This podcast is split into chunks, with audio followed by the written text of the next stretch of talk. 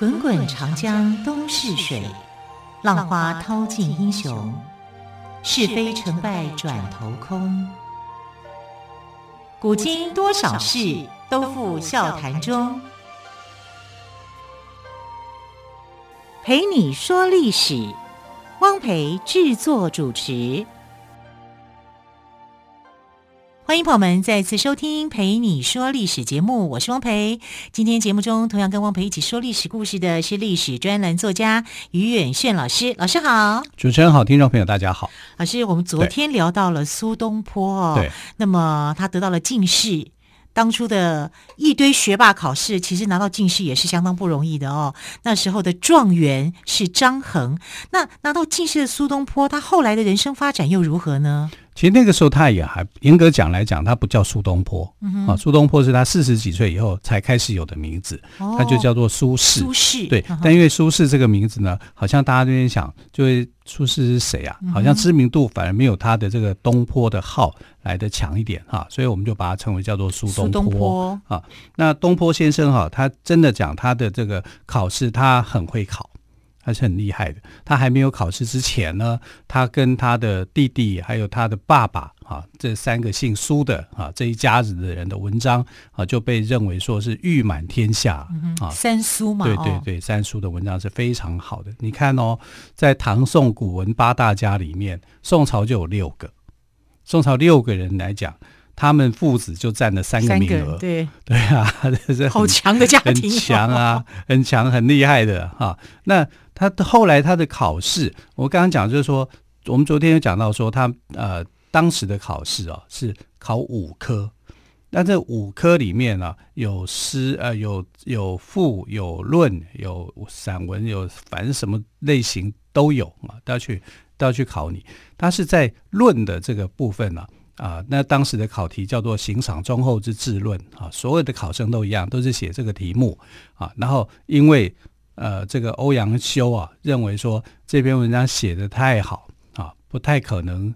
呃，他是怀疑说这个就是曾巩写的，曾巩是他的学生啊，他为了要避嫌啊，就把这个苏东坡写的啊当成是呃曾巩写的，就给他第二名，不敢给第一嘛。就没想到公布出来结果，曾巩还是第 还是第一名，还是第一名。所以曾巩的文章应该也是写的很好的，一定的、啊。对对对，啊！可是这场考试最大的赢家呢，啊，还不是这个曾巩啊，或者是苏轼啊，啊，最大赢家当然就是张衡啊。那另外两个榜眼跟探花啊，一个叫做窦辩，一个叫罗凯啊，其实也没有这个苏轼的份哈、啊。那苏轼。再怎么样还算是中举啊，因为中了考上了进士，考上了进士以后呢，有两种选择啊，一种选择就是呃你要不要放弃啊，你你像张敦就是放弃啊，他他准备要重考，另外一个就是你要进官场啊来学习来。准备分发，因为这是国家的重要考试嘛。哎，于老师打个岔哦，你昨天特别谈到一个人叫林夕，他原本是状元有望，那但是呢，他写的文章不符合皇帝的期待哦。对，那么底下人揣测上意，那他的后来的结果如何呢？他就是当了进士啊，就是、哦、就是三甲进士。对对对，那我们来看，就是呃。当时我刚刚讲就是说五科考试，所以你必须要五科考试的成绩全部算起来啊，才会知道说你的名次到底是怎么样。那名次的决定，一甲、二甲、三甲，一甲有三个人啊啊，那二甲呢十几个啊，三甲就比较更多一点啊。反正他们那一年这个因为考试很踊跃啊，所以总共进士来讲有三百多个人，啊，三百多个人是获得进士的。那这个呃。他们这个苏轼拿到进士以后，照理讲要当，你要开始选择你是不是要当官啊？可是那个时候发生了一件事情，就他的妈妈过世了啊。他妈妈过世以后，这在古代来讲啊，你就是要为他守孝啊。所以呃，苏东坡跟他弟弟啊，苏辙、苏子由他们两兄弟呢，就赶回四川，跟他爸爸一起赶回四川啊，要为母亲守孝。守孝多久？三年。啊，正确来讲，如果要讲一个比较正确的，应该是二十七个月。啊，就是说你要，如果你要决定要当官，你要守孝，呃，这叫丁忧。哈，守孝完之后，再说啊。可是，在这个阶段里面呢，他们就进士的这个身份还是保留的。好，可是他这个时候因为母亲生呃去世，他就没有到官场啊去当官了。他们兄弟两个人呢，就只能够跟父亲一同赶回四川来守孝，守孝三年呐啊，当然严格来讲其实是二十六个月左右啊。但在这个守孝期间呢，他们兄弟俩就非常的勤奋读书啊，因为要准备国家的另外一种考试，这也就是宋代的啊比较少见的叫制科考试。这个制就是制度的制，制科考试跟呃这个。进士考试不太一样啊，因为制科考试不是每年都有的。宋朝三百多年的这个历史时间里面呢，总共出现过有二十二次的制科考试，可是每三年就会有一次进士科的这个考试啊，所以呃，制科考试是非常罕见的。那制科考试有什么样的一个条件呢？啊，因为这是特别制定的考试，等于优点就是说我从精华中选出精华。啊，你在一群这个很优秀的这个呃考生里面，你要再选选拔出最顶尖的啊，这个考试的目的是这样啊，他所以呢，他有一个呃条件，一个门槛，就是你必须要考中进士，你没有考中进士，你不可以参加这个考试的啊，因为这个是非常专门的一种呃寻拔寻找人才的一个方式啊。那在呃宋仁宗时代是曾经出现过有制科考试，而且呢。它总共表面上分为五等，一等、二等、三等、四等、五等。可是其实哦，它这个制科考试里面，一等、二等是虚设的。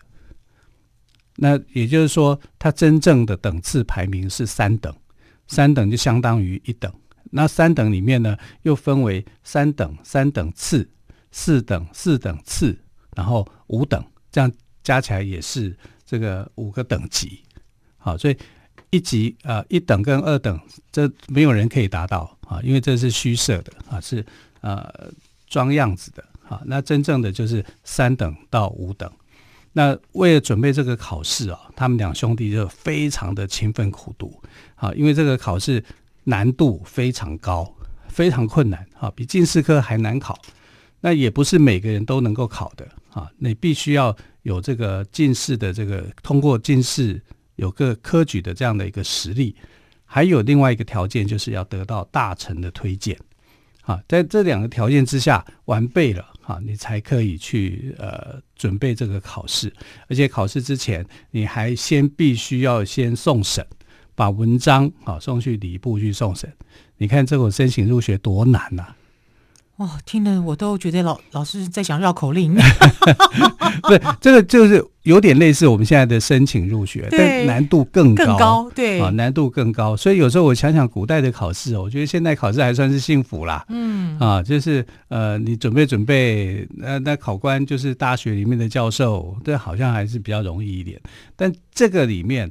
你要去通过这个考试，就不是大学里面的教授了啊，是满朝的那种第一流的学者跟官员啊来讨论啊，你的文章到底写的好不好？结果呢，那这个考试啊，而且没有范围。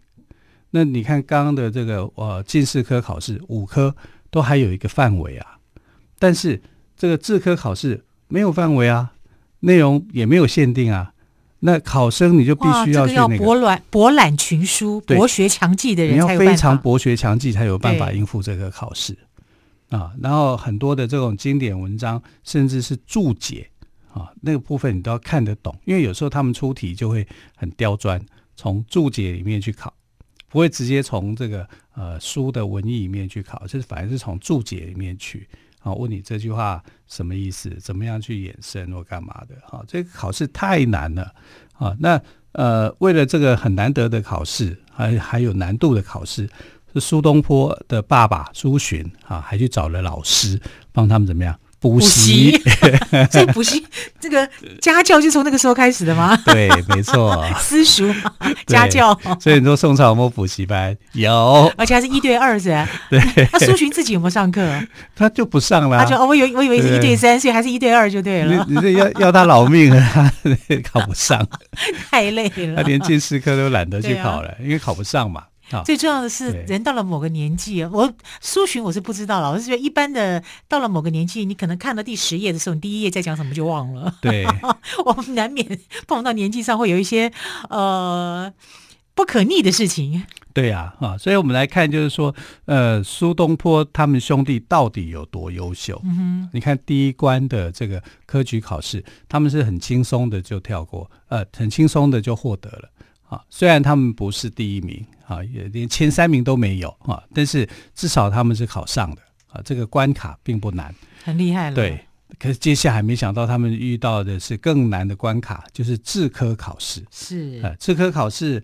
呃，这个时候啊，就发现说苏东坡真的厉害，因为呢，他就考上了宋朝有史以来最高的名次。哇！对，就第三名，第三等，第三等是他的最高啊，最高级是第三等，嗯、前面一等、二等那是骗人的哈、啊，是虚设的啊，所以他是考考了三等次的这个成绩，嗯、三等次的成绩是太高了。然后他的弟弟哦啊，就是考了四等次。哇，兄弟都好强哦！好，制科考试的难度哦，刚刚于老师说比科举考试更高。到底这个兄弟俩考得这么好，对他们未来的仕途有没有什么帮助跟发展呢？我们先休息一下，之后呢，再请于老师来告诉我们喽。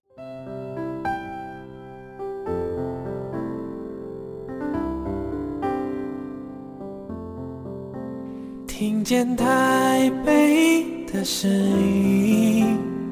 拥有颗热情的心，有爱与梦想的电台，台北广播 FM 九三点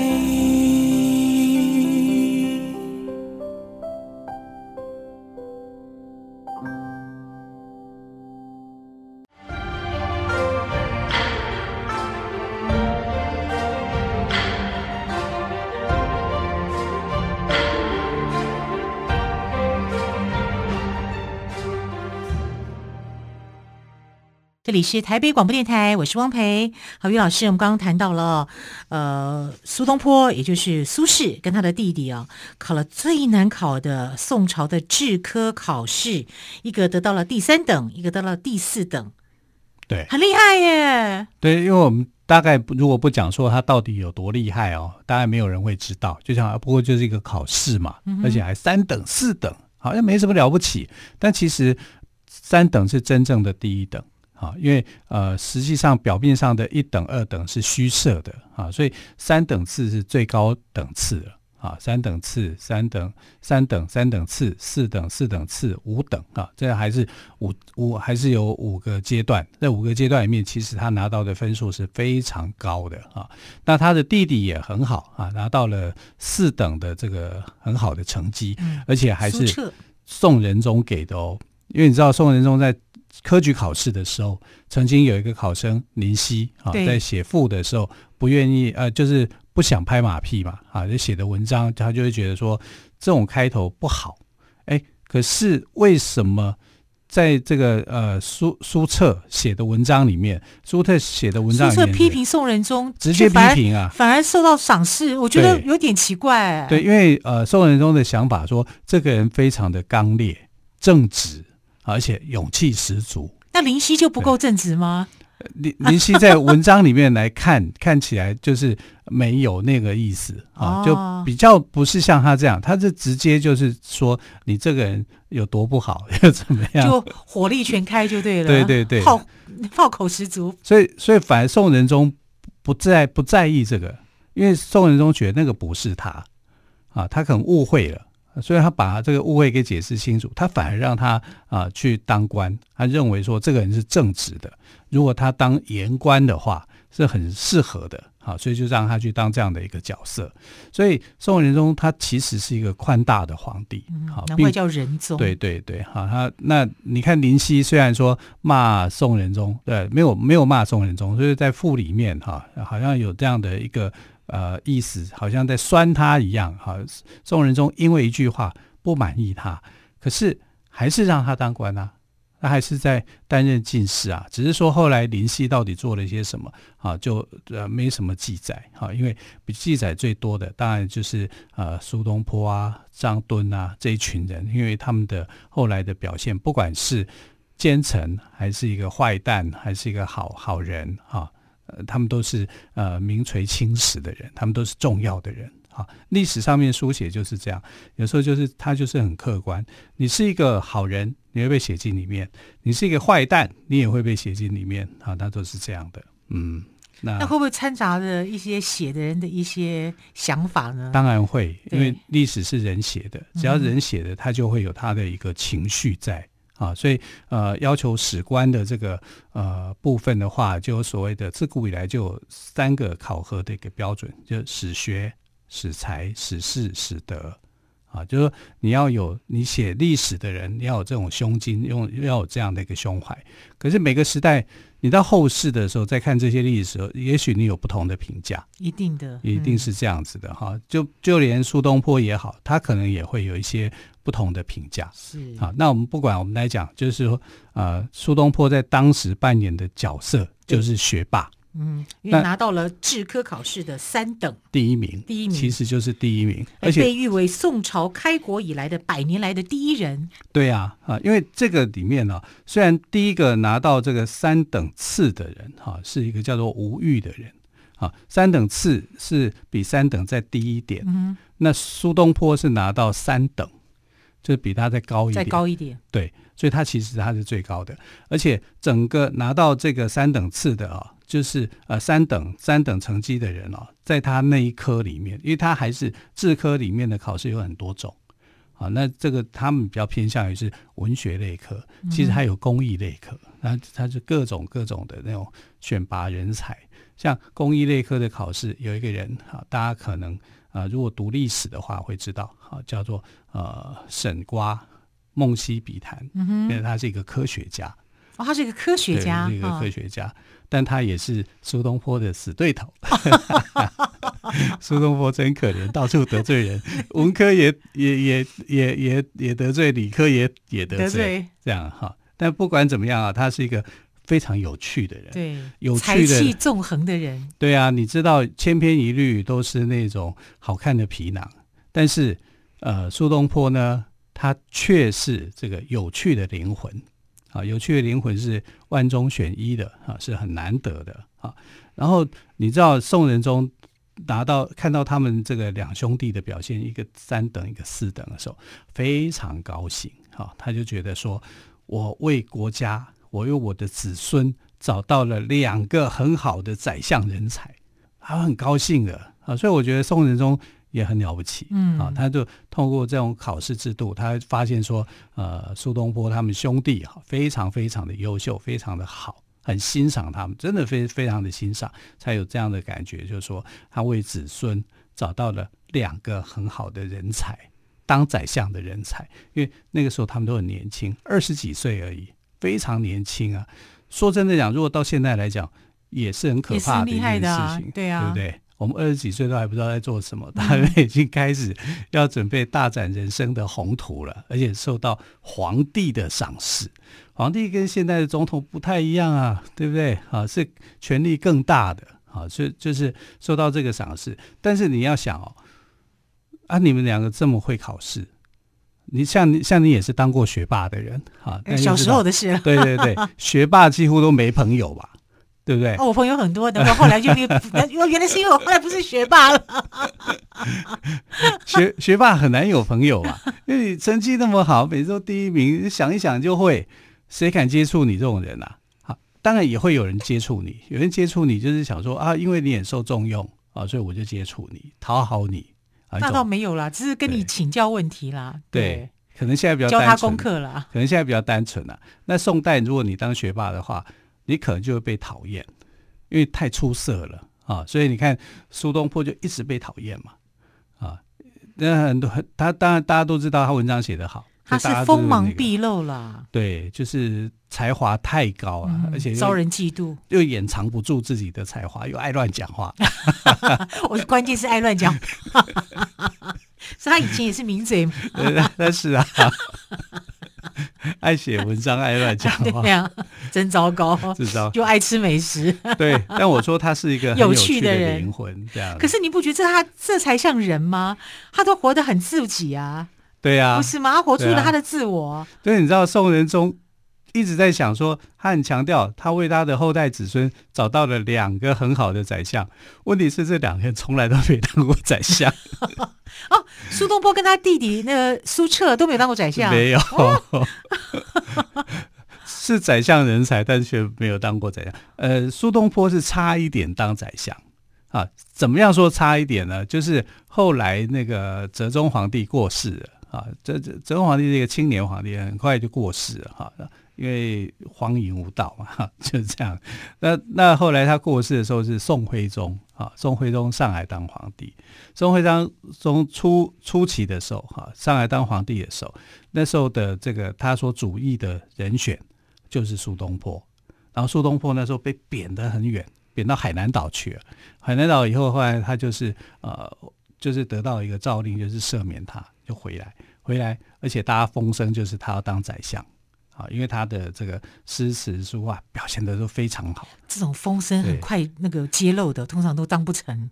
其实，其实真的差一点当成，啊、只是因为海南岛太远了。嗯、我们现在如果有飞机搭的话，不觉得它远、嗯、啊。如果但在宋朝，你想想看多远，真的啊，一路你要回去开封啊，那这个这个路程太远了，所以他在这个回返京城的途中生病，然后去世了。啊，对。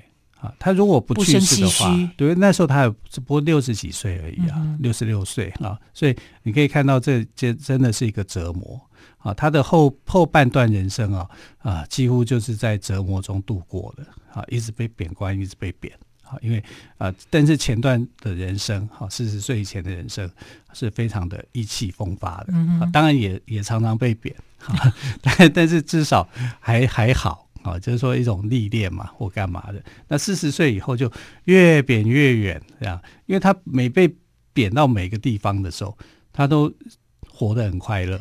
所以，他让我很敬佩的地方是，他不管到哪里，他都会找到一个适合他、让他自己身心安顿的方法。这样子的人是让我很敬佩的哦。是啊，所以你知道吗？那些后来他被贬官的那些地方哦，后世哦，哦，都发展的很好。